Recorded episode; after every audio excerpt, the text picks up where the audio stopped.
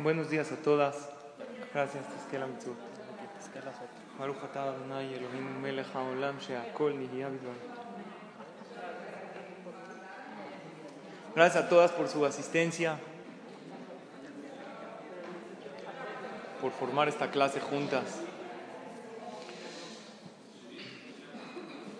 ¿Hace mucho frío o yo tengo frío? ¿Eh? Estos días de frío, está, sí. De por sí este C N I S, ese es mi secreto, cómo me conservo joven. Es un refrigerador este lugar. Entonces paso mucho tiempo aquí, entonces por eso... Sí, hay que estar aquí. Hoy vamos a hablar, como le pusimos el título, ¿escucha? Eleva tu calidad humana, sé un Yehudí más elevado, un Yehudí más especial.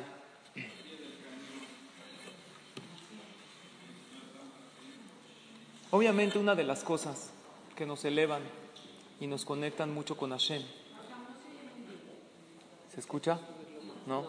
Es el tema de la tefilá, el rezar, el dirigirnos a Hashem por todo lo que necesitemos, el pedirle cuando necesitas algo y en verdad sentir en el momento que pides que Hashem está ahí para escucharte.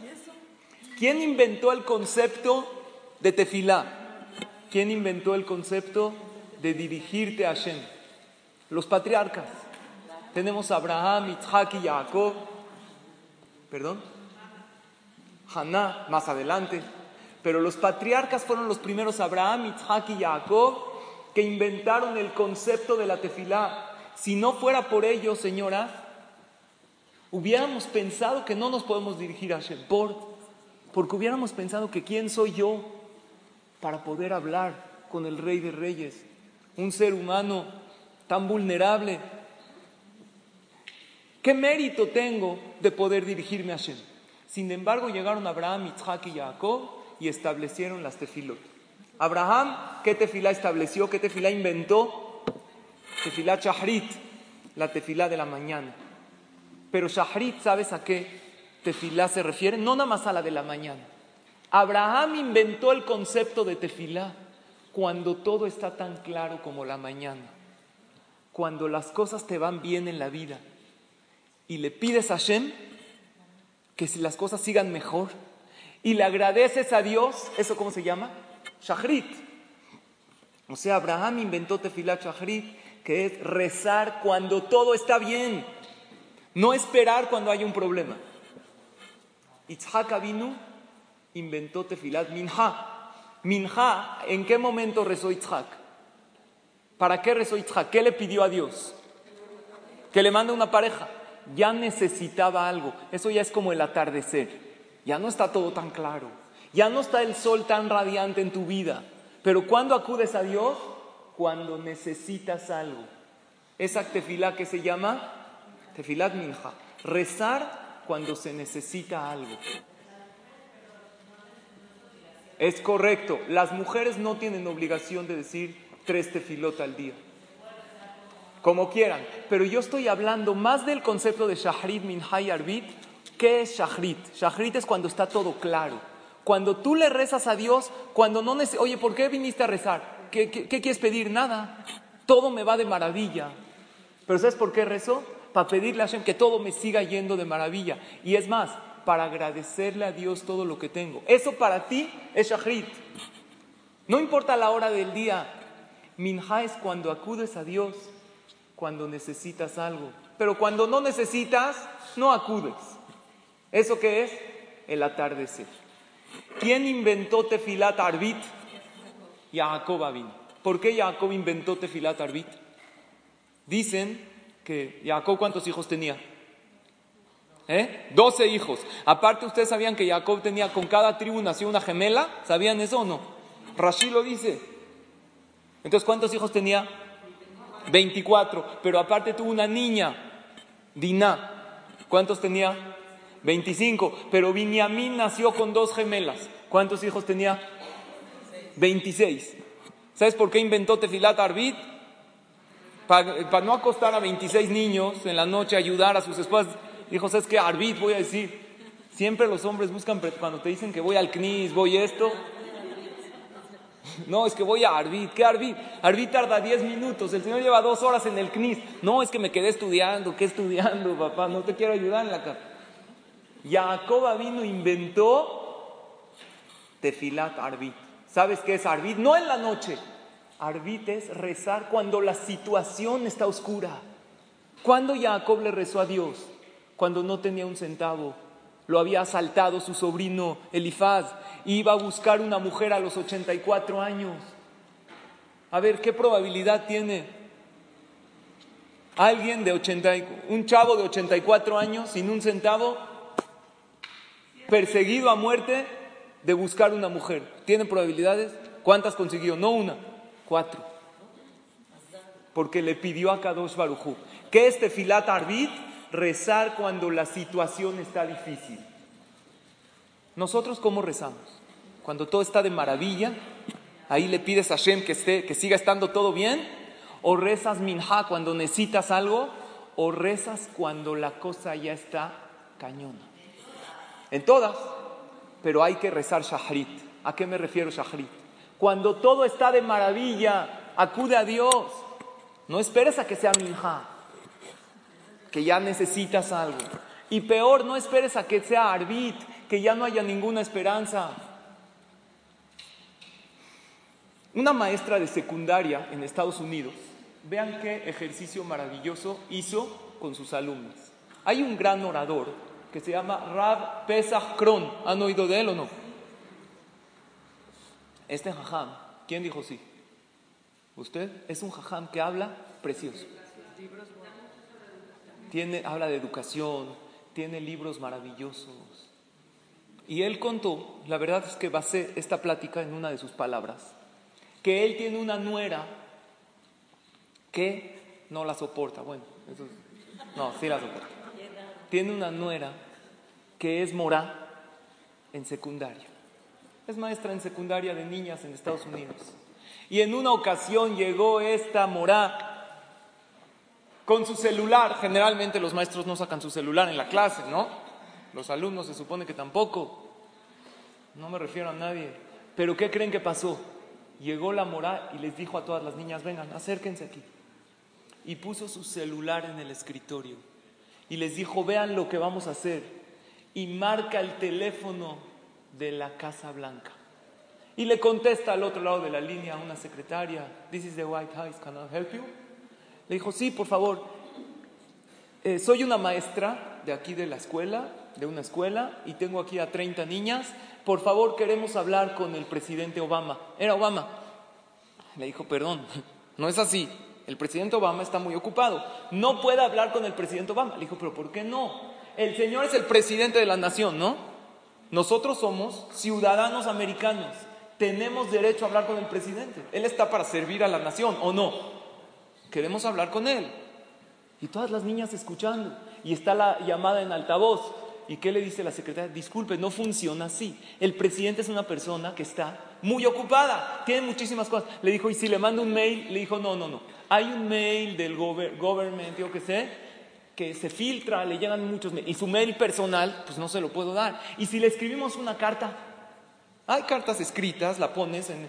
Le dijo, no, no tiene idea. Le llegan más de diez mil cartas al día, y de todas las diez mil cartas hay quien las filtra, y para que llegue a las manos del presidente Obama está, no, casi no hay probabilidad. Le dijo, mire, usted tiene que entender, el señor es presidente de más de trescientos millones de habitantes. Entonces le dijo la mora, le dijo, entonces usted me está diciendo que no podemos hablar con él y que si le mandamos una carta no hay probabilidad de que la lea. ¿Eso es lo que me está diciendo? Sí, disculpe, pero así es, el presidente está ocupado. Dijo, ok, muchas gracias por su tiempo, cuelga la llamada. Le dice a las niñas, regresen todas a sus lugares. Les dice la moral lo siguiente, un presidente de la nación que está muy ocupado, que tiene a su cargo trescientos veintitrés millones de habitantes, no tiene tiempo para contestarnos la llamada. Yo conozco a alguien que está a cargo de siete mil millones de habitantes, y está siempre disponible para escucharte cuando tú quieras, simplemente cuando abras tu corazón y tu boca y le quieras pedir a Él lo que quieras. Siempre está dispuesto para escucharte. Todas ustedes que son mamás, entiendes que siempre que tu hijo quiera hablar contigo, dejas todo y hablas con él. O así debería ser. No siempre le dices que sí a todo lo que te pide. Igual Hashem no siempre te dice que sí, pero siempre te escucha. Y este fue un impacto muy grande para las niñas de lo que es el concepto de ¿qué? De tefilá. Tienes que entender que en el momento que tú te diriges a Dios, nunca está lo demasiado ocupado para no escucharte. Por lo tanto, ante cualquier situación, uno debe acudir a Hashem. Yo en la mañana, cuando Baruch Hashem tengo clases, hablo con la gente, le pido a Hashem. En la tefilá hay una parte que pides atajonen le adam da. ¿Qué es atajonen le adam da? Tú le das a la persona ¿qué? Inteligencia, entendimiento. Ponme las palabras correctas para poder hacer un impacto en la gente. Después de todo, Dios, son tus hijos. Les estoy pasando un secreto de oficio, pero eso es lo que hago. ¿Quién es lo suficientemente inteligente como para creer que no necesita la ayuda de Hashem para transmitir sus palabras? Tú necesitas hablar con tus hijos, hablar con tu familia. Tienes un trabajo. Si tú le pides a Hashem que te ponga las palabras correctas antes de hablar, tú no tienes idea cómo estas palabras te pueden fluir. Eso quiere decir que en cualquier situación Hashem acepta que acudas a Él, aunque sea por interés. Vamos a analizar esto. Shahrit, Mincha y Arbit. Con las personas nosotros ¿cómo somos? ¿Qué es Shahrit? Alguien que te habla a saludar. No cuando necesita algo. Cuando todo está todo bien te habla. ¿Cómo te sientes? Precioso. Minja es alguien que te habla solamente cuando necesita algo de ti. ¿Cómo te sientes? Mal. Oye, nada más cuando necesitas algo. ¿Y sabes qué es Arbi? No cuando necesita, cuando ya está en el mero problema y tú eres la única. Nunca se acuerda de ti, ¿eh? Es una amiga que, es más, te ven y te saluda. ¿Cómo te sientes? Hashem no actúa de esa manera. Aunque reces Arbit, Dios no te dice, ah, ¿te acordaste de mí cuando está todo mal? Pero hay, hay amistades que son Shahrit, sí, hay Arbit. Sí, claro. Dios quiere que sean las tres. Dios quiere que vayas con Él cuando está todo bien, cuando necesitas algo y cuando el problema ya está muy difícil. Y aunque acudiste hasta Arbit, Dios no es aquel rencoroso que te dice, ah, ¿te acordaste de mí cuando está todo muy difícil? Ahora sí quieres cumplir una mitzvah para que yo te ayude, ahora no. Hashem no es así. A Kadosh Baruj Hu en cualquier situación acepta. Y lo que aprendimos de esta morá, esta lección maravillosa, qué genial idea, qué maravillosa idea de darles a las niñas el concepto de tefilá con este ejemplo, que Hashem siempre está disponible para escuchar tus tefilot. Existen tres cosas que Bezrat Hashem nos van a elevar para ser Yehudim de una categoría más alta y también para que nuestras tefilot sean más elevadas. Y cada una la aprendemos de otro de los patriarcas. De Abraham, ¿cuál fue el símbolo de Abraham Avinu? ¿En qué destacó? Jesed. Abraham era Jesed, ayuda desinteresada. No ayudaba para que le retribuyan el favor. Dice el Jafetz Jaim en el libro Ahavat Jesed que una de las cosas que ayudan mucho a que tu tefilá sea recibida y a que Dios tome tu petición más en serio, porque a Obama le llegan diez mil cartas al día y quién sabe cuántos mails, pero a Hashem cuántas solicitudes le llegan de Parnasá, de Atzlajá, de Berajá. Existen solicitudes especiales que Dios las toma como solicitudes muy queridas y que Dios dice, de esto me quiero hacer cargo, de esta tefilá me quiero ocupar. Todas sabemos que cuando le pedimos tefilá a Hashem, ¿qué le estamos pidiendo a Dios? Que nos haga un favor. Se llama el Hesed de Hashem, porque nadie de nosotras pedimos sabiendo que merecemos, porque sabemos que tenemos errores. Todas necesitamos el Hesed de Hashem y recibimos ese Hesed al hacer Hesed con los demás, al ayudar a los demás, recibimos ese Hesed. El punto número uno para elevarte como Yehudí es ser una persona más servicial, ser una persona que ayuda más a los demás, ser una persona que está más atenta a lo que los demás necesitan. Rav Shach, el gran jajam, Gadol Ador, el grande de la generación anterior, yo tuve el zehut de conocer, falleció hace pocos años, escucharon de él, él el Rosh Yeshiva de Ponevich, de la yeshiva de las más importantes del mundo. Él solía contar que en una ocasión se presentaron con él dos señoras muy amigas para, pe- para pedirle una berajá al jajam. ¿Cuál era la historia de estas señoras? Desde chiquitas eran muy apegadas, eran muy amigas, siempre estaban juntas, paseaban juntas, eran las mejores amigas, se compartían todo, pero cuando crecieron sus caminos se fueron separando. Una fue muy exitosa y otra muy fracasada. Una se casó, tuvo hijos y otra no. ¿Quién es la exitosa? ¿La que se casó o la que no? A lo mejor la que no, porque está tranquila, no tiene un esposo, los niños la están matando. No, la exitosa fue la que Baruch Hashem se casó, tuvo sus hijos. Y Hazita, la otra, le fue mal. Era grande, no se casaba. Después finalmente se casó, resultó ser un mal hombre, una persona con adicciones, una persona con problemas emocionales, que era aún violento con ella. La dejó embarazada, la abandonó, le nació Bar Minan, un bebé enfermo, y así todo tipo de sufrimientos. Y así se fueron separando sus vidas y perdieron el contacto por completo.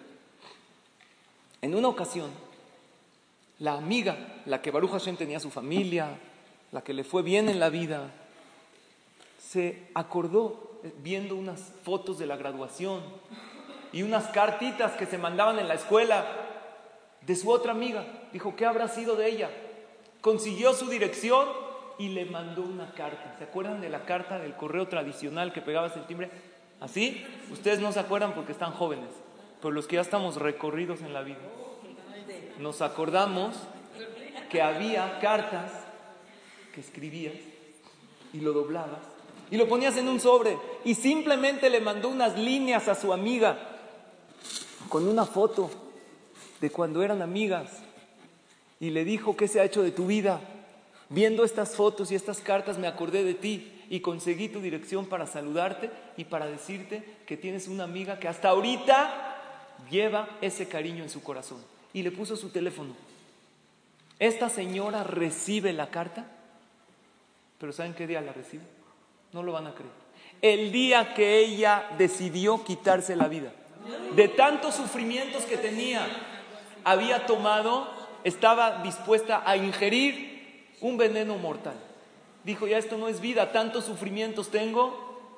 Entonces de repente ve que el cartero le deja algo en la casa. ¿Qué dice? Bueno, antes de irme de este mundo, voy a ver qué quieren. A lo mejor es, seguramente es deudas por pagar. Ya, si es una deuda, mejor ni la veo, ¿no? Yo de chiquito le tenía miedo a la oscuridad. Ahorita le tengo miedo a la luz, al agua, al predial, al mantenimiento, a todas esas cosas. Ya son deudas. Entonces no sabía qué hacer. Decidió abrir la carta. Y era una carta de su amiga. Y en ese momento dijo, le hago la diferencia a alguien en el mundo. Alguien piensa en mí. Generalmente la gente que se quita la vida, ¿por qué se la quita Bar Minan? Porque piensan que el mundo con ellos o sin ellos es lo mismo. Nunca pudimos entrevistarlos después, pero generalmente es por eso. No le hago diferencia a nadie. ¿Para qué vivo? ¿Para qué existo? Es uno de los peores pecados de la Torah, quitarse la vida. Sin embargo, no los juzgamos, es gente que está obviamente en una depresión muy fuerte. Eso le salvó la vida, le habló a su amiga, se vieron, empezaron a platicar, se, se empezaron a ver otra vez y esa amistad le ayudó a salir adelante. Y fueron estas, esta es la historia de las dos señoras que llegaron con Rav Shach, con el jajam más grande del mundo en aquel entonces, para que les dé una berajá. Y su vida empezó a mejorar notablemente por un gesto de ¿qué? De amabilidad, de pensé en ti. Hoy en día no necesitas mandar cartas. Hoy en día tenemos unos aparatos maravillosos que puedes mandar mensajes a gente. ¿Por qué maravillosos? Porque hay gente que los sataniza. En una de las clases mencioné Tú puedes ver el celular como quieras, ya lo tenemos. Estamos en una generación que lo hay. Úsalo para bien. Puedes mandar mensajes de cariño, de decirle al otro me importas y de darle vida a la otra persona. Por eso, dicen Jajamim, un Yehudí elevado es aquel que hace Jesed, aquel que hace favor. Porque todas necesitamos el favor de Hashem y lo recibimos al hacerlo con los demás. Imagínate si cada una de nosotras, de las aquí presentes, nos proponemos, Bezrat Hashem, todos los días, no irme a dormir sin pensar a quién le hice un favor el día de hoy. Un favor desinteresado. ¿El favor dónde empieza? ¿En el hogar o fuera de él? ¿Fuera o dentro? Muy bien, hay dos tipos de Jesed. Hay Jesed que se hace en el hogar y hay gente que necesita fortalecer el Jesed dentro del hogar, porque hay gente que ayuda a todo el mundo, que es farol de la calle y oscuridad en su casa. Hay gente que es así, a todo el mundo ayuda. Ve de lejos una señora cargando bolsas, no, por favor señora, no se preocupe, se acerca, ¿quién es su esposo? Ya, ve tu casa, ve, ve, te veo al rato. ¿Pero por qué? No siente que a ella tiene que ayudar. Sin embargo, hay gente que necesita fortalecer el Jesed fuera de la casa. Hay gente que en la casa es servicial, a sus hijos los lleva, los atiende, pero nunca ayuda a nadie, a nadie afuera. Se entera que hay alguien que necesita algo, que te llega un WhatsApp. Estamos juntando para una familia. La semana pasada llegó, circuló, de una familia que la señora falleció. Yo conozco el caso en Eretz Yisrael. Y que dejó ocho huérfanos. Entonces tú ¿qué dices? No, no puedo dar, las tzedakot no dependen de mí, mi esposo es el que maneja, sigues adelante. ¿Qué sí puedes hacer? Por algo te llegó esta información a ti. En el momento que una persona se propone hacer Jesed y dice, Bezrat Hashem, no me voy a dormir, tú tienes que ver qué es el Jesed que necesitas fortalecer. Si eres de aquellas personas que necesitan fortalecer en la casa porque afuera eres muy servicial, pues ponte esas pilas. ¿Cuándo? Hoy. Es algo que hace que la, se reciban las tefilot de la persona. Está escrito en el Tehilim, Hashem tzilcha al yad yamineja, en el Tehilim ciento veintidós. Akadosh Baruj Hu es la sombra de tu mano. Como tú te comportes con, con los demás, Hashem se va a comportar contigo. Todos sabemos que si alguien le hace algo bueno a tu hijo, tú te encariñas con él. Automáticamente, si alguien llega con tu hijo, le da un dulce, le da una paleta, le da un bonito regalo, tú directo ya tienes ese cariño con esa persona. Imagínate qué siente Hashem cuando tú ayudas a uno de sus hijos.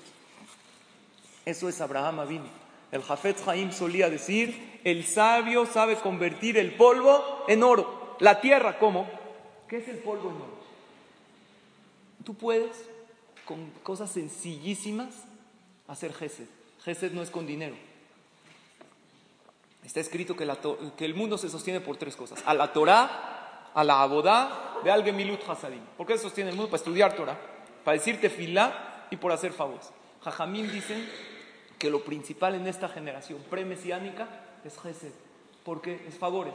Porque la Torah uno puede decir, bueno, no crecí con eso, puedo venir a mi clase semanalmente, puedo ir a, pero no puedo tanto profundizar en la Torah, no tengo esa, ese tiempo, no tengo el conocimiento, y más aún la mujer que tiene menos obligación, tiene que estudiar Torah la mujer, por eso lo que hacemos de reunirnos semanalmente es maravilloso, pero no como el hombre que tiene una mitzvá de fijar tiempo como tal para estudiar Torah.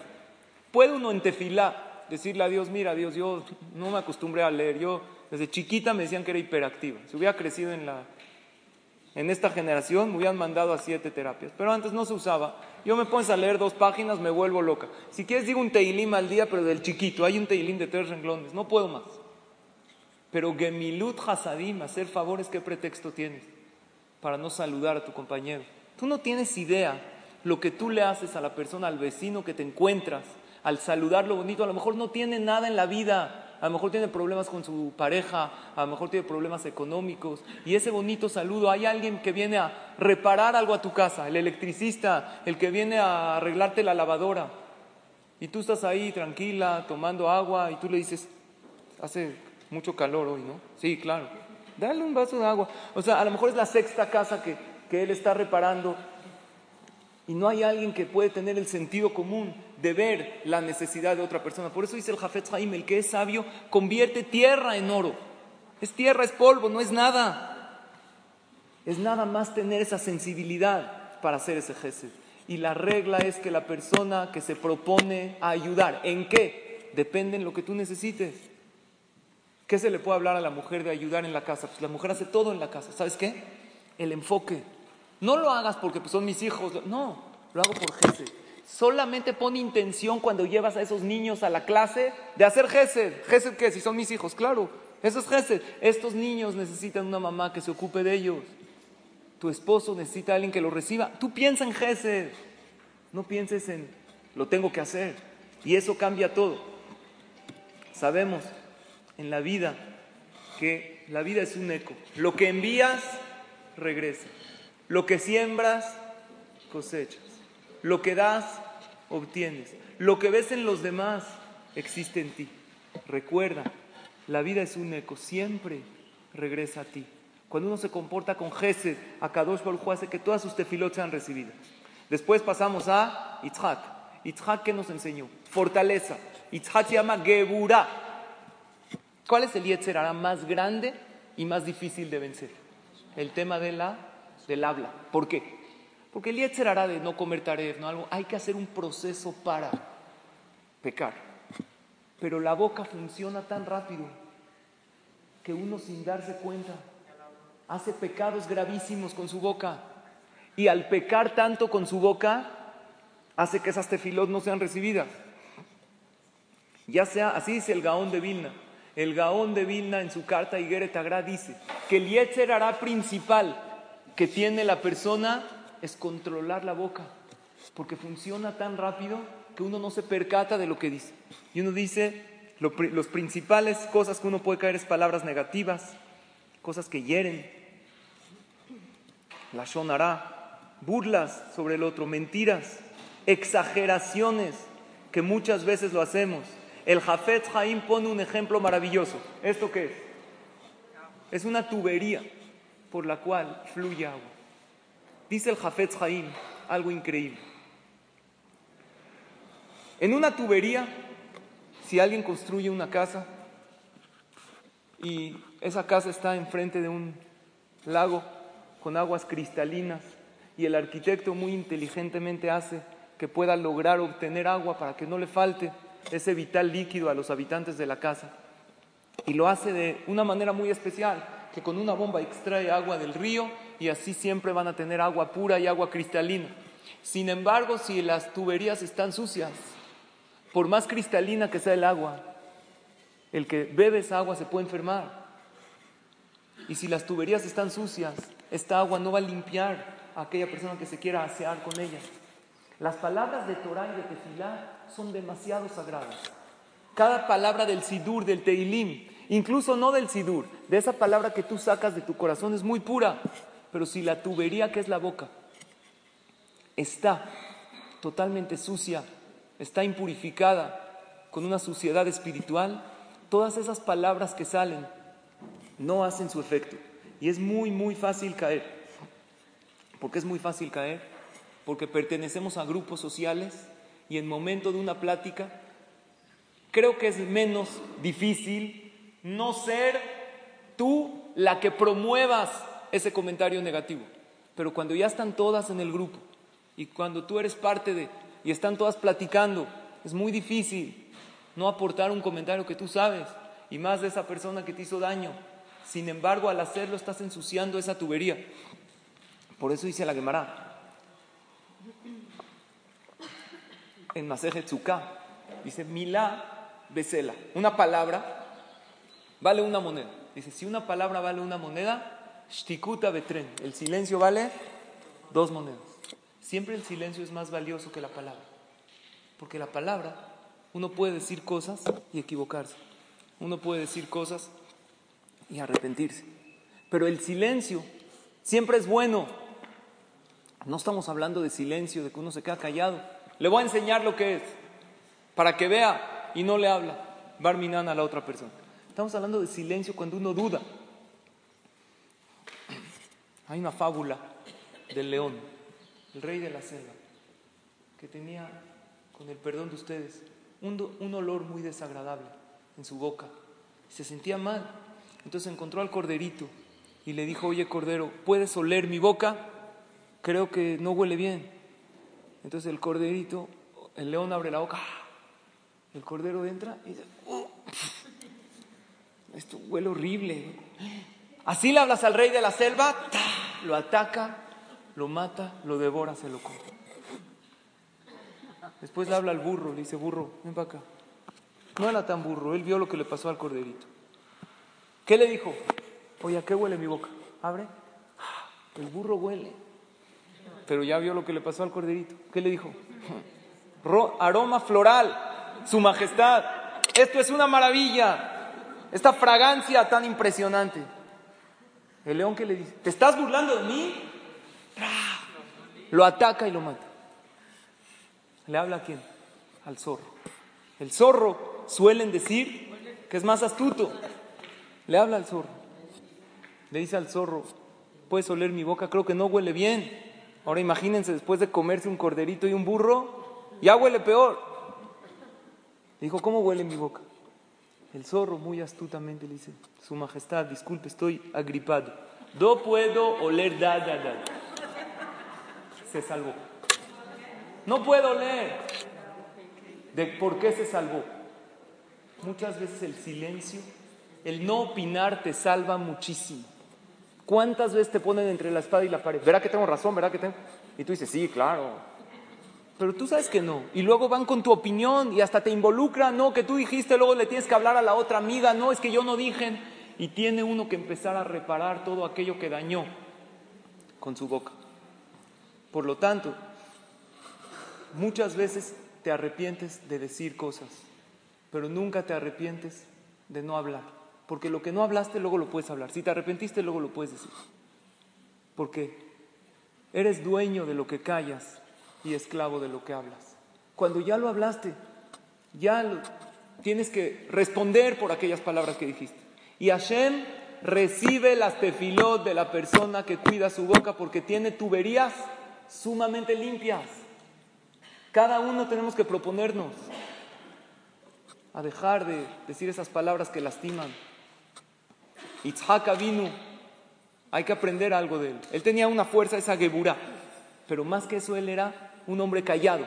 Yitzhak era un hombre reservado. Hay que aprender a ser un poco más callados en la vida. Y la próxima vez que tengamos ganas de decir un Lashon Hará, vamos a recordar lo que dice el Jafetz Jaim. Número uno, la persona que hace Jesed con los demás, Hashem hace Jesed. Y si tú te propones todos los días: hoy no me voy a dormir hasta no hacer un favor con alguien. Y un favor puede ser cualquier cosa. Número dos, cuidar la boca. Vean qué frase increíble. Nunca digas palabras hirientes cuando estás de mal humor. Tu estado de ánimo cambiará, pero nunca podrás reemplazar las palabras que dijiste. Imagínense, yo siempre digo, si se escucharían los treinta segundos después de la llamada. Después de colgar la llamada, imagínense si se escucharían los treinta segundos. Yo creo que no existirían relaciones de amigos ni nada. Imagínate, cuelgas la llamada. Ya, ¿para qué me llama? Ya estoy harto. Ya, qué bueno que colgó. Imagínate, tu amiga está escuchando o a ti te lo hacen. Son cosas que qué bueno que el otro no oye. Pero a Kadosh Baruj Hu oye todo y es grabada cada palabra que uno dice. Y si queremos que nuestras tefilot sean recibidas, tenemos que tener tuberías más limpias para que esta agua cristalina que pasa por ahí sea realmente recibida delante de Hashem. Y de Jacob aprendemos algo muy grande: saber ceder. Jacob vino, lo atacó su hermano. ¿Qué hermano? Esab. ¿Qué quería de él Esab? Quería matarlo. ¿Por qué lo quería matar? Porque Jacob, ¿saben la historia? Se robó las ¿qué? Las bendiciones. Pero las bendiciones legalmente le correspondían. ¿Por qué? Porque él compró la primogenitura con dinero. Cuando Esab lo vino a atacar, Jacob Avinu podía contraatacar y podía haberle dicho: ¿tú qué quieres? ¿Qué reclamas? Tú mismo me la vendiste. Sin embargo, Jacob no hizo eso. Se preparó para atacar por si es necesario, pero no fue su primera arma. Lo primero que hizo, ¿qué fue? Mandó regalos a su hermano que estaba enojado. Agachó la cabeza. Le dijo: Adoní, tú eres mi señor, mi hermano mayor. En realidad no era mayor porque él era ya el primogénito. Sin embargo, le dio todo el kabod, le dio todo el honor, supo agachar la cabeza, supo darle al otro la importancia. ¿Qué fue lo que hizo Esav? Según la Torah textual, lo abrazó, fue con él, se ablandó. Cuenta la Gemara en Masechet Ta'anit. Vean cómo, de dónde sé yo que las tefilot de aquel que sabe agachar la cabeza, y es como Jacob, se le reciben. Cada uno de los patriarcas inventó una de las tefilot y cada uno de ellos nos dio un tip, cómo hacer que tu conexión con Dios sea bien recibida. Cuenta la Gemara en Masechet Ta'anit, en la página veinticinco. Ta'anit, como su nombre lo dice, es ayuno. Habla de los ayunos que se hacían por escasez de lluvias. Cuando no habían lluvias, principalmente en Eretz Yisrael, la gente desfallecía de hambre en la calle. Entonces fueron con un jajam muy grande para que pida que llueva. ¿Por qué? Porque había sequía. Y como había sequía, la gente Bar Mitzvah moría de hambre. Y muchos de ellos caían en enfermedades graves. Fueron con un jajam muy, muy grande que se llamaba Rabí Eliezer. Muy grande. Le dijeron a Rabí Eliezer lo siguiente. Maasebe Rabí Eliezer sheyarar lifne ateba. Jajam, pida tefilá para que llueva. Juntó a toda la gente, a todo el cajal. Se puso Rabí Eliezer de Hazán. El Hazán, el que lleva el rezo, él se llama el Shaliach Tzibur. ¿Qué es Shaliach Tzibur? Él es el enviado de todo el público. Dijo veinticuatro Berajot para que Hashem mande lluvias. veinticuatro bendiciones con el nombre de Dios. Estamos hablando de Jajamim, de una talla gigantesca que no lo podemos creer. Salen al Bet del C N I S y ¿qué ven? El cielo totalmente despejado, no hay indicios de lluvia, no hay nada. Oye, llevan horas rezando. Dijeron, al parecer, este jajam no funcionó mucho. Le llamaron a Rabí Akiva. Era más joven que Rabí Eliezer.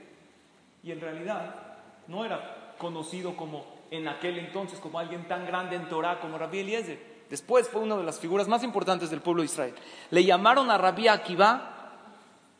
Empezó a rezar. Escuchen lo que dijo Rabí Akiva. No dijo veinticuatro bendiciones.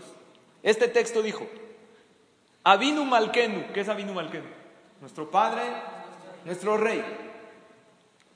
En la numelech elad. El único rey eres tú. Todo está en tus manos. Pero ahí no acabó el rezo. Continuó y dijo: Avinu Malkenu. Nuestro padre, nuestro rey. Lemanja rahem alenu. Por ti, Dios, apiádate de nosotros. Fueron sus palabras después de este pequeño rezo que duró ¿cuánto?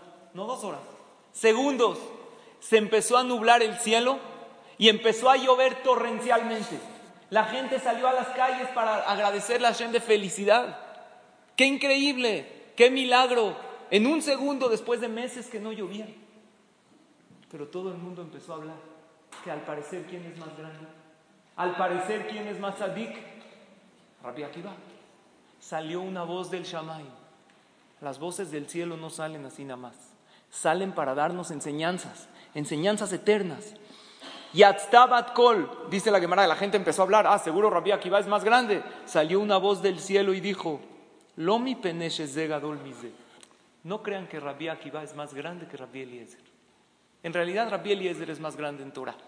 Entonces, ¿por qué Hashem contestó la tefilá de Rabí Akiva? Ela mi peneche ze ma'avir al midotá, beze eno ma'avir al midotá. Rabí Akiva tiene una cualidad que se llama ma'avir al midotá. Siempre le cede a los demás. Siempre cuando hay una diferencia, dice, tú piensas así, ¿sabes qué? Jabot, como tú quieras. No, que no esto. Ok, adelante. Siempre era una persona que sabía ceder. Saber ceder significa ver más allá de tu punto de vista. Saber ceder es entender que tú no eres la única dueña de la verdad. Y Rabí Akiva, ¿por qué Dios le contestó? En Torah era más grande, ¿quién? Rabí Eliezer. Pero Rabí Akiva era un hombre que sabía ver el punto de vista del otro. Ceder es callar a una ofensa. Y cuando yo estudio esta Gemara, a mí me entra la duda. Entonces, ¿siempre hay que ceder en todo? Si alguien me debe dinero y no me quiere pagar, ¿tengo que ceder? Si yo quiero que mi hijo se vaya a dormir y él no quiere, ¿tengo que ceder? Ceder, dicen Jajamim, es siempre y cuando no afecte económica, física o moralmente. Si yo le cedo a mi hijo una mala educación y lo estoy afectando, eso no es ceder. Si alguien me debe un dinero, tengo que cobrar. Ceder significa callar a una ofensa cuando alguien te dijo algo malo. Ceder significa, si él piensa así, no hay mayor diferencia si lo hacemos a su manera. Hazlo a su manera. Y hay gente que se preguntará, entonces, ¿que siempre voy a estar cediéndole al otro? Y yo te contesto con otra pregunta. ¿No vale la pena para poder ser de aquellas personas que todas sus tefilot son recibidas? A aquella persona Dios le contesta. Por el zehut, no es de que el otro jajam no cedía. Era un jajam muy grande, pero no en la categoría de Rabí Akiva. El otro jajam probablemente, Rabí Eliezer, en ciertas ocasiones se puso muy fuerte en su opinión. Había en una ocasión un hazán, un hazán que cantaba muy bonito. Era hazán en Rosh Hashanah y Kippur muchos años en Eretz Yisrael, en uno de los C N I S de Bené Berak. ¿Han ido a Bené Berak? En el verano hace mucho calor. Sales de la puerta de tu casa como si no te bañaste cuatro días, aunque te acabas de bañar, ya estás todo sudado. Es un calor impresionante en pleno verano. Este jajam, este hazán, era hazán de un C N I S. Y en Rosh Hashanah y Yom Kippur es tiempo de calor en Eretz Israel. Todavía está en tiempo de verano o terminando. Por ser tiempo de calor decidieron poner aire acondicionado en el C N I S, el Gabá y la gente. Pero el hazán dijo, si ustedes ponen aire acondicionado me acaba la voz. Yo soy un poco hazán, me gusta un poco, soy aficionado, no soy profesional. Cuando llega la hora del aficionado me paro yo en el karaoke. Pero afecta el aire acondicionado, es algo que afecta a la voz, a los que cantan. Entonces el hazán dijo a ningún precio, porque si ustedes ponen aire acondicionado, yo no puedo ser hazán. Y ustedes quieren poner aire acondicionado una semana antes de Rosh Hashanah, cuando yo ya no voy a encontrar trabajo en otro lugar. El gabay le dijo, con todo respeto, pero preferimos traer otro, hay mucha gente que lo está... ¿Por quién tenemos que ver? ¿Por todo el tzibur o por el hazán? ¿Por toda la gente, por el público asistente al C N I S? ¿O por el bien del hazán? Por el público. ¿Pero qué creen? El hazán dijo, la gente prefiere que yo me quede, porque les gusta su tonada. Entonces ya no sabían qué hacer. ¿Poner el aire acondicionado o no poner?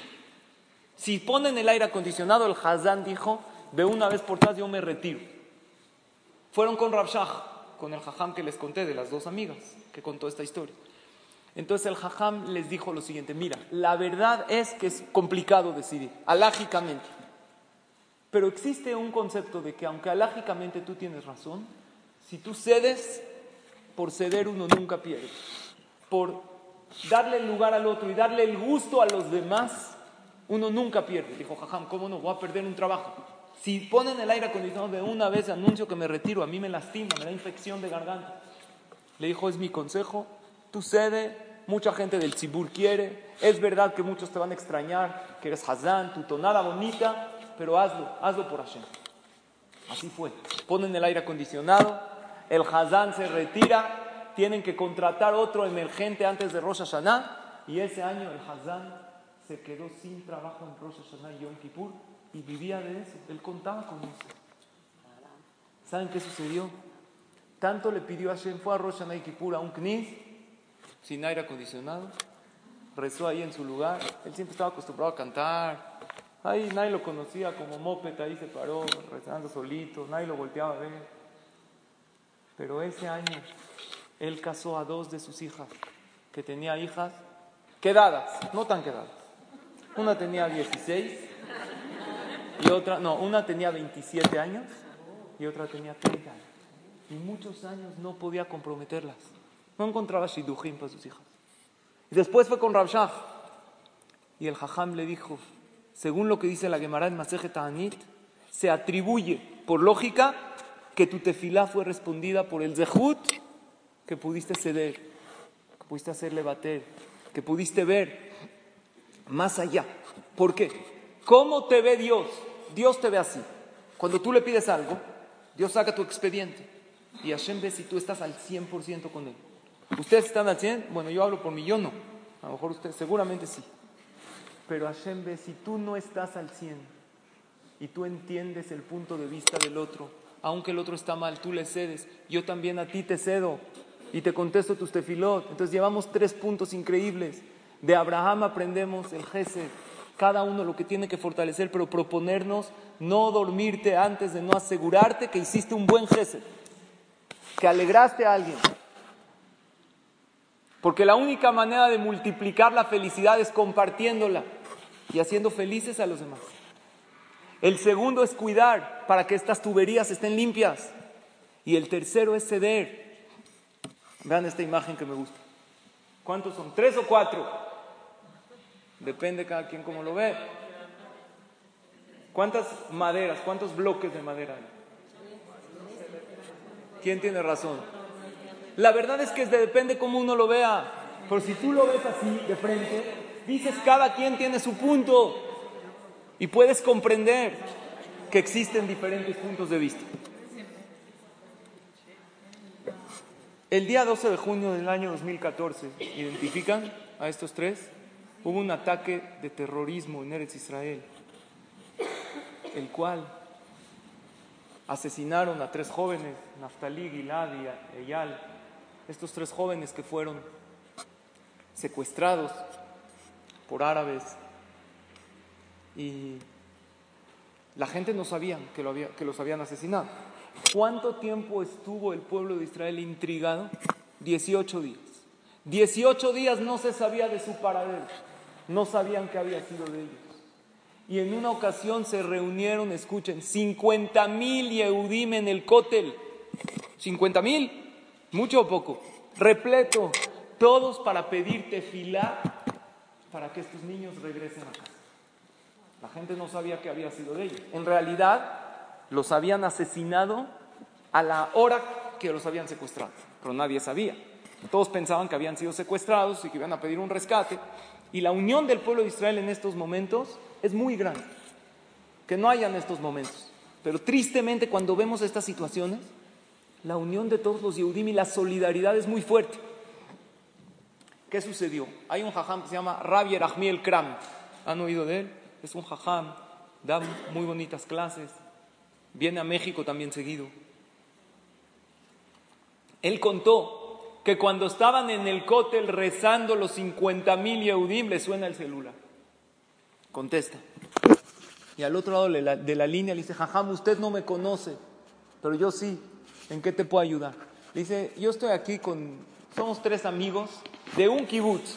Un kibutz cero religioso. Un kibutz incluso no cero religioso, antirreligioso. Pero nos conmovimos tanto que salió en las noticias que cincuenta mil Yehudim están rezando en este momento en el cótel, que le queremos decir, jajam, aunque nosotros no creemos en Dios y esas cosas, como que ya nos está entrando un poco la creencia de, al ver tantos Yehudim juntos, estamos seguros que estos muchachos van a regresar. Dicho esto, cuelga la llamada. El jajam no sabía para qué le hablaron. Estos jóvenes habían oído del jajam, se conmovieron, le quisieron hablar.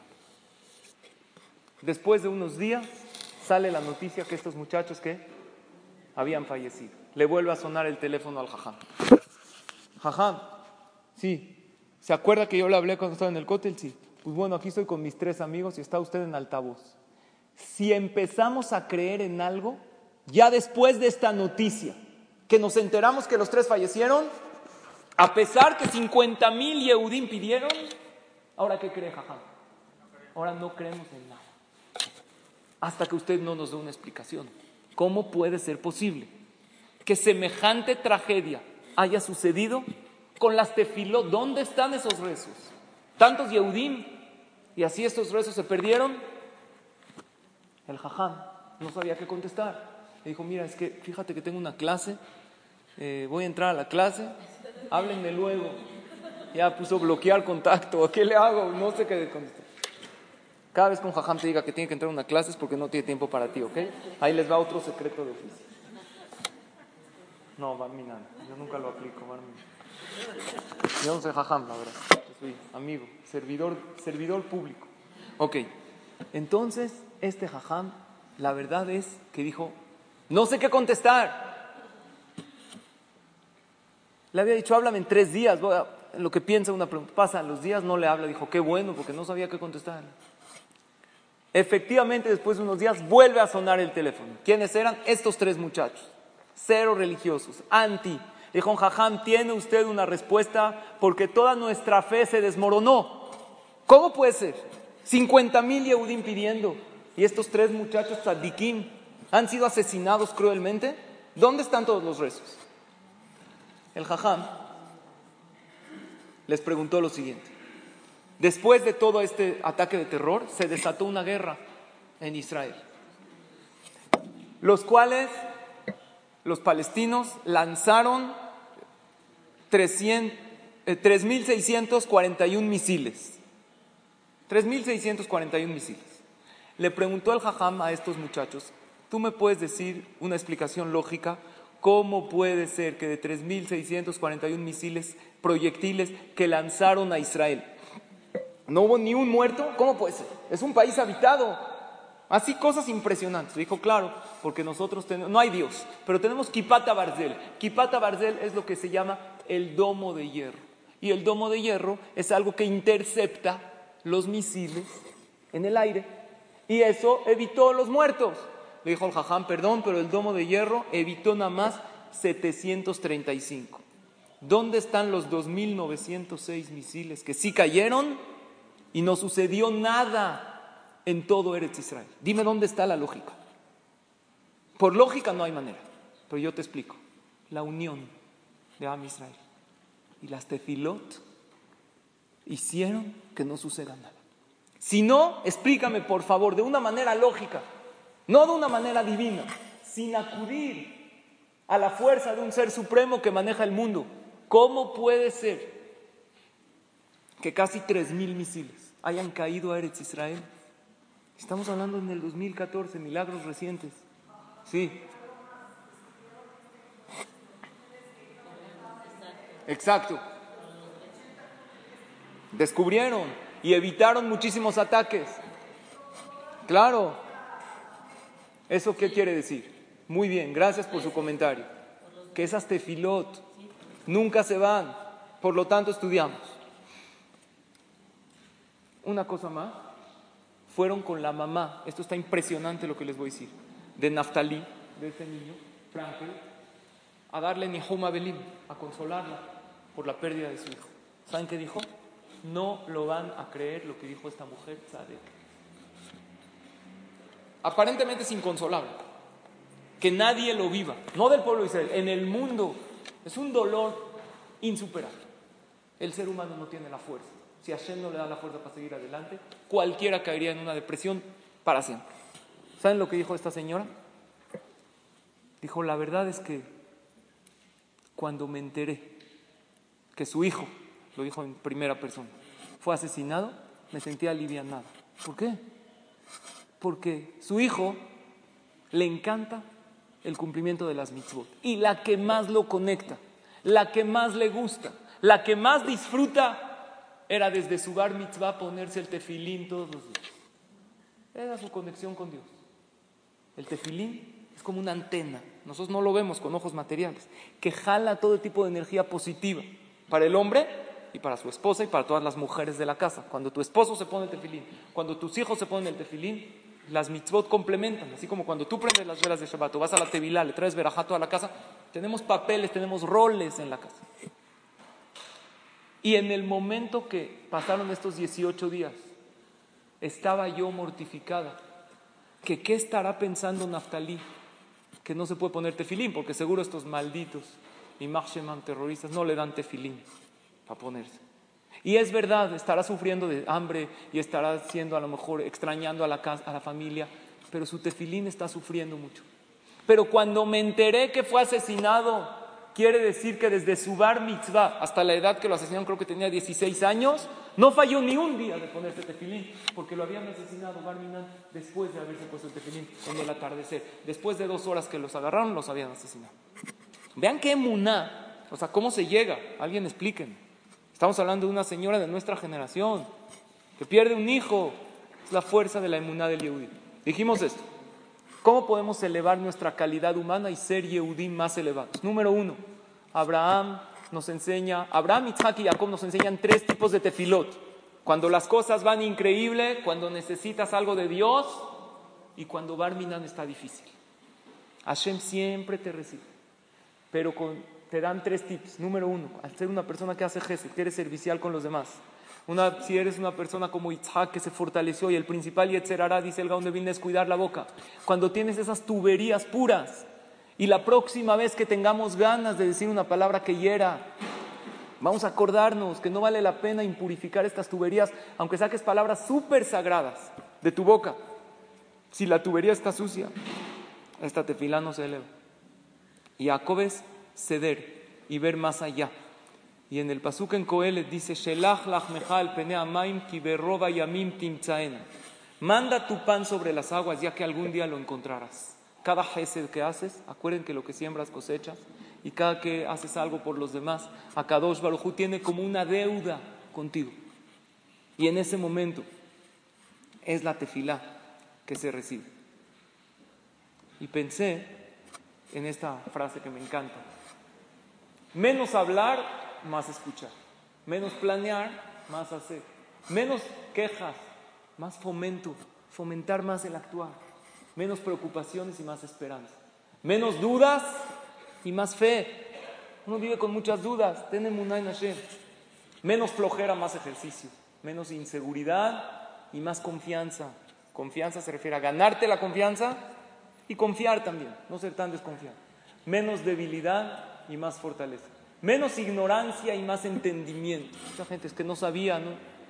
Aprende a comprender al otro, como dijimos antes. Comprende que hay un punto de vista diferente al tuyo.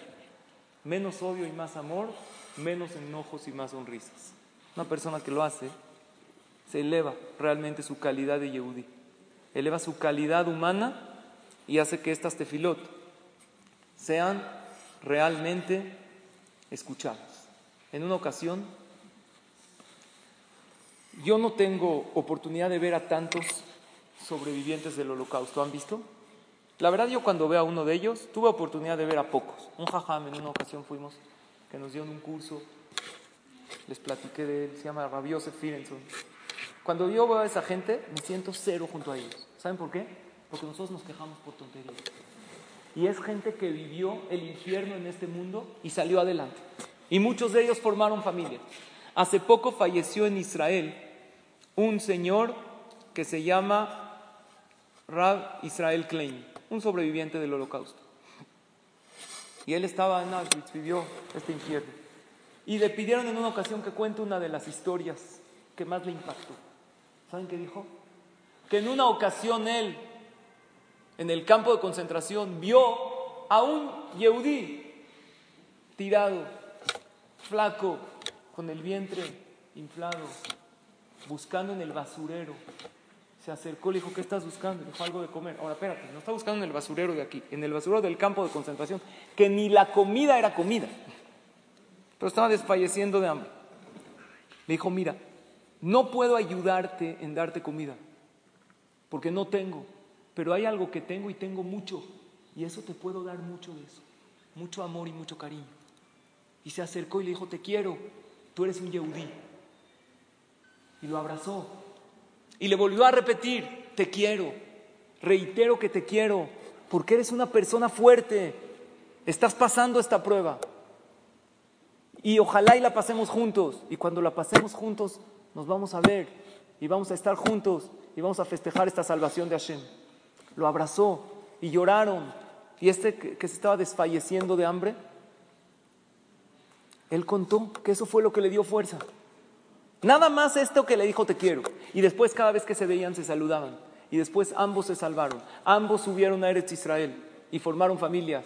Y el otro, que ya se estaba por morir, le dijo: tú me salvaste con el hecho que me diste ese cariño y ese amor. Eso fue lo que me salvó. Muchas veces llega gente con un servidor a contar los problemas. Creen que uno es un cotel. No soy un cotel, pero soy un cotel... Eh, portátil, ¿no? Me voy de aquí para allá. El cóctel siempre está ahí. Y hay veces no puedes ayudar a nadie, pero hay veces sí lo puedes comprender.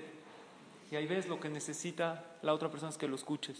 ¿Tú sabes cuántas veces funciona con tu hijo que está llorando o que está esto? Y tú no le puedes recuperar aquello que perdió o el coraje que tiene porque su amigo lo hizo sentir mal. Pero si te acercas y le dices: oye, ¿te sirve un abrazo? Y lo sientas y lo abrazas. Y él un poquito llora y desahoga. ¿Sabes emocionalmente lo que haces con este niño? ¿Sabes emocionalmente lo que haces con una persona que necesita que la escuches y le das todo su cariño? Y realmente, esa expresión de me hiciste el día, hay veces es real, porque todo el día de una persona puede cambiar. Hashem no nos hizo totalmente impotentes para no poder ayudar. Siempre tienes esa palabra. Y ese Jesed muchas veces es lo que cambia las cosas. Y literalmente se llama que le salvaste la vida. A Kadosh Baruj Hu que nos da la oportunidad de acercarnos a Él, de elevarnos y de cuando elevemos nuestras tefilot, que sepamos, siempre está disponible. Nunca está demasiado ocupado para escucharte. Nunca te dice que sí. Perdón, no siempre te dice que sí, pero no todo te lo niega. Lo que estás segura es de que siempre te escucha.